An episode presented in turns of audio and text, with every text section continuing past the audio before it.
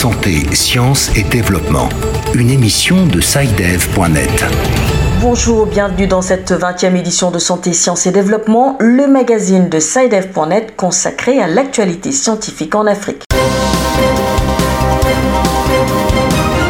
À la une cette semaine. Le Mali aux prises avec une épidémie de fièvre jaune. Trois cas détectés et deux morts enregistrés. Au Burkina Faso, la société civile se mobilise contre le sida, le paludisme et les hépatites. Au programme la semaine dernière, journée communautaire sur les stratégies de mobilisation des ressources domestiques dans la capitale. Plein feu dans cette édition sur la grippe, une maladie qui affecte les Nigériens en cette période de fin d'année. Comment les systèmes de santé locaux affrontent-ils cette affection? Reportage à suivre de Issaka Diallo Amadou à Niamey. 11 millions de dollars, soit environ 700 millions de francs CFA. C'est la somme reçue en République démocratique du Congo par une dizaine d'inventeurs, promoteurs de projets innovants bancables. Au Cameroun, les personnes souffrant d'insuffisance rénale manifestent régulièrement contre les ruptures répétées de produits de dialyse. Nous irons au cœur du problème dans notre rubrique Kesako avec Béatrice Kazé à Yaoundé. Et puis en toute fin d'édition, rendez-vous avec Bilal Taïrou pour l'agenda scientifique de SciDev.net. La science en action. Deux décès ont été enregistrés au Mali suite à la récente épidémie de fièvre jaune.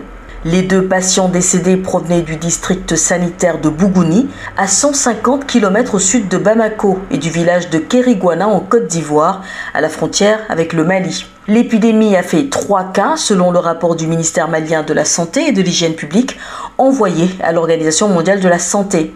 Le point à Bamako avec Mardoché Boli. Trois cas de fièvre jaune ont été confirmés le 3 décembre par le Laboratoire national de la santé à Bamako, puis l'Institut Pasteur de Dakar grâce aux techniques ELISA et PCR. Deux des patients ont trouvé la mort bien avant leur arrivée au centre de prise en charge à Bamako. Il s'agit des cas venus du village de Manakoro, dans le district sanitaire de Bogoni, situé à 150 km de Bamako, et du village de Kiriguana, situé à la frontière du Mali et de la Côte d'Ivoire. Seulement la fille venue du village de Nanakiniba, dans la zone de Kati, a survécu. Et une équipe d'investigation composée d'entomologistes a été été envoyé sur le terrain en vue de capturer des moustiques des zones suspectes. L'objectif est d'étudier ces moustiques afin de savoir s'ils hébergent le virus amaril responsable de la fièvre jaune. En fonction des résultats, les autorités sauront s'il faut vacciner toute la population malienne ou est-ce qu'il faut vacciner telle ou telle population.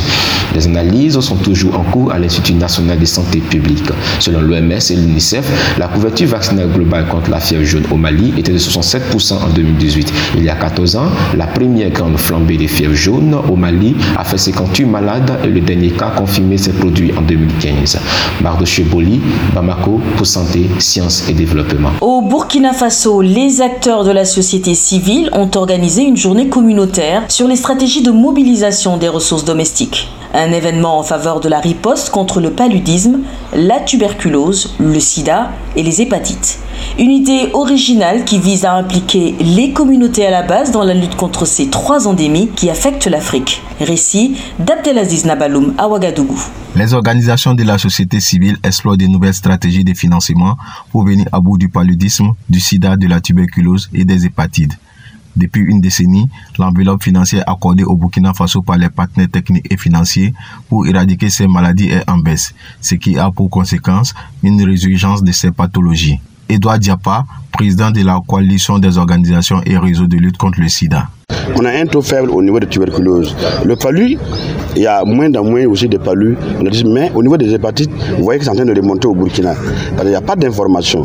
Donc, tous ces, ces maladies-là qu'on est en train de mobiliser des ressources domestiques pour lutter bien les acteurs de la lutte contre le sida, le paludisme, la tuberculose et les hépatites veulent désormais privilégier les financements nationaux pour préparer la réponse contre ces maladies qui déciment la population. Professeur Pascal Yamba, président du Centre d'information, de conseil et de documentation sur le sida et la tuberculose. Pour toute bonne stratégie de pérennisation, il ne faut pas toujours compter sur les partenaires. Les partenaires viennent souvent nous soutenir, nous accompagner, mais il faudrait que euh, de manière endogène, nous-mêmes nous puissions nous engager pleinement et prendre en compte et en charge tout ce que nous avons comme problématique. Pour bouter ces maladies hors du Burkina Faso, les acteurs de la lutte sont engagés à intensifier le plaidoyer en vue de la mobilisation accrue des financements internes. Abdel Aziz Nabaloum, Ouagadougou pour Santé, Sciences et Développement. Ça y est, c'est la période de l'année où, en raison du froid, les enfants et les personnes âgées sont exposés à des risques de grippe dans certains pays.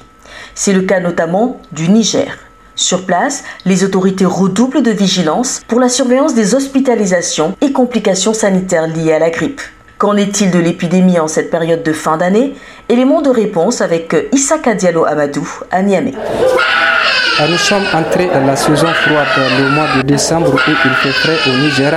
Les petits enfants et les personnes âgées sont les plus exposés au rhume.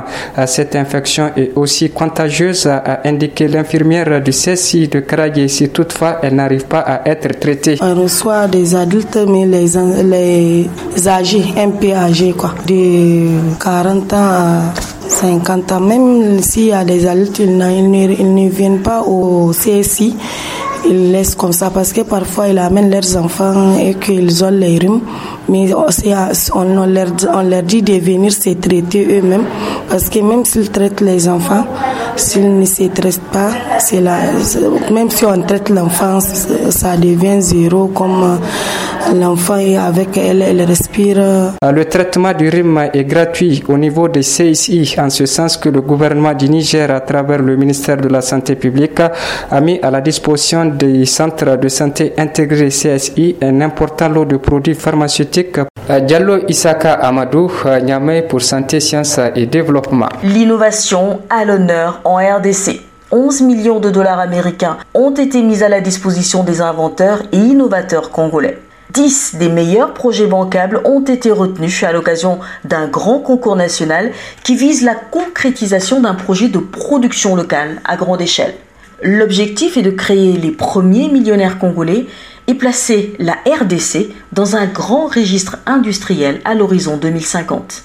À Kinshasa, la correspondance de Bertrand Mayumbu. Dix inventeurs et innovateurs congolais retenus sur les 100 autres par les ministères congolais de l'industrie et recherche scientifique pour des projets bancables ayant un impact positif sur le vécu quotidien des citoyens moyens. Primés depuis le 18 décembre, ces inventeurs sont prêts pour la concrétisation de projets à grande échelle. 11 millions de dollars américains mobilisés nous permettent de rêver que 2020 est une année qui nous permet de créer le premier millionnaire congolais, a précisé Julien Paloukou, le ministre de l'Industrie et des Recherches scientifiques. Selon les données actuelles relevées par les ministères de tutelle, la République démocratique du Congo a connu un recul sur le plan industriel. 500 entreprises industrielles contre plus de 9000 en 1960. Voilà pourquoi le gouvernement congolais s'engage à renverser la tendance afin de placer le pays dans le grand registre industriel à l'horizon 2050. Ce qui pensent également les inventeurs, conscients du rôle qu'ils ont à jouer, non seulement pour le pays, mais aussi pour l'Afrique. Ferraoui Mabla, inventeur et professeur assistant à la faculté des sciences de l'université de Kinshasa. L'avenir de l'industrie africaine sera très chaude parce que les Africains actuellement ont compris que beaucoup de choses se font créer en Afrique, mais ça se fait propulser en Europe si nous-mêmes nous nous mettons à créer, à nous faire vulgariser, je crois bien que l'Afrique aura un avenir meilleur pour la technologie. Bâtir une infrastructure résiliente, promouvoir une industrialisation durable qui profite à tous et encourager l'innovation, voici ce qui énumère un des objectifs de développement durable. Bertrand Mayumbu, depuis Kinshasa, pour Santé, Sciences et Développement.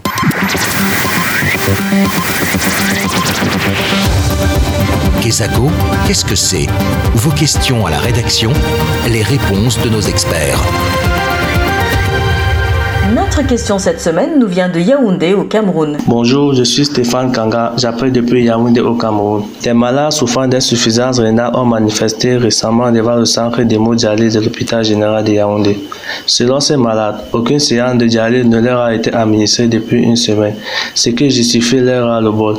J'aimerais savoir pourquoi la prise en charge des insuffisances rénales était difficile au Cameroun. Effectivement, ce n'est pas la première fois que des malades souffrant d'insuffisance rénale manifestent au Cameroun. Ils dénoncent l'absence de traitement.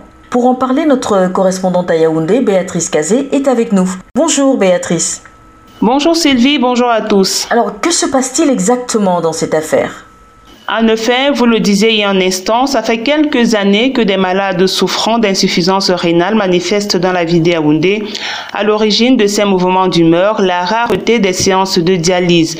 Malgré la subvention du gouvernement camerounais, certains hôpitaux sont souvent en rupture de produits de dialyse Pour leur survie, des malades expliquent qu'ils ont pourtant besoin d'une de deux voire de trois séances de dialyse par semaine.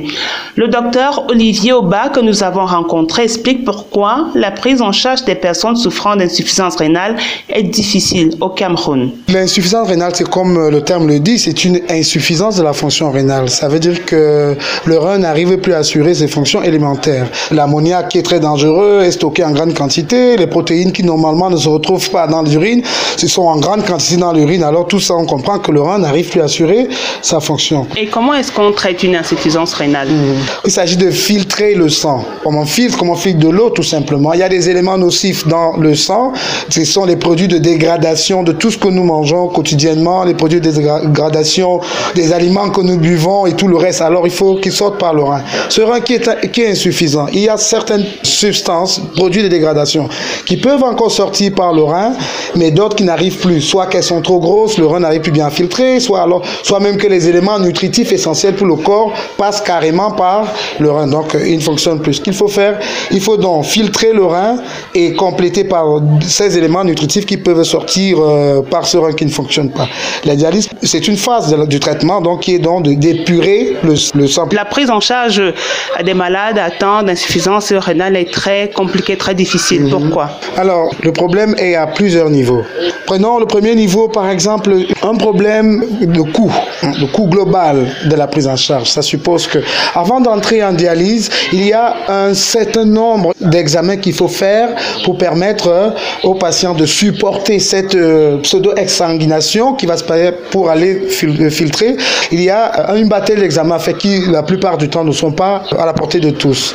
Et le deuxième niveau, maintenant, il y a des coûts inhérents même à l'action de dialyser. Maintenant, le dernier il y a quand même la demande qui est de plus en plus croissante dans notre société. C'est autant de raisons qui euh, entravent d'une manière ou d'une autre l'accès à la dialyse au Cameroun. Voilà ce qu'on peut dire sur cette affaire, Sylvie. Je précise que face à cette situation, le ministre de la Santé publique, Malachi Manaouda, a rencontré quelques malades. Il leur a promis que le gouvernement ferait tout pour assurer leur prise en charge. Merci. Merci beaucoup, Béatrice. Je rappelle que vous étiez en ligne de Yaoundé au Cameroun. Quant à vous, si vous avez aussi des questions à poser sur la science, veuillez nous les envoyer par WhatsApp au plus 221 78 476 87 80. Je répète, plus 221 78 476 87 80. Pour clore cette édition, voici Bilal Taïroud, son agenda en main, pour ses recommandations en matière d'événements scientifiques majeurs en Afrique en cette fin d'année. Les 13 et 14 janvier 2020, Sao Tomé et Principe accueillera l'édition 2020 de la conférence mondiale sur la recherche sur le cancer et la mise au point de médicaments. Ce forum interactif sera une fois de plus pour les professionnels, le lieu de présenter les résultats de leurs recherches sur le cancer et de discuter des dernières évolutions. Nous aurons également à Sikasso, Mali, les 17 et 18 janvier, la conférence internationale sur la science des tissus et la médecine régénérative. La conférence fournit une plateforme pour les professionnels impliqués dans la science des tissus et la médecine régénérative pour échanger des connaissances sur la technologie, les techniques et solutions actuelles en sciences des tissus et en médecine régénérative telles qu'elles ont été développées et appliquées dans les différents pays. Ce sera tout pour cette semaine, Sylvie. Et c'est ainsi que s'achève cette 20e édition de Santé, Sciences et Développement. C'est un plaisir et un honneur de parler avec vous de science et de santé depuis le mois d'août. J'espère que nous avons réussi à vous renseigner au mieux sur l'actualité de ces deux disciplines.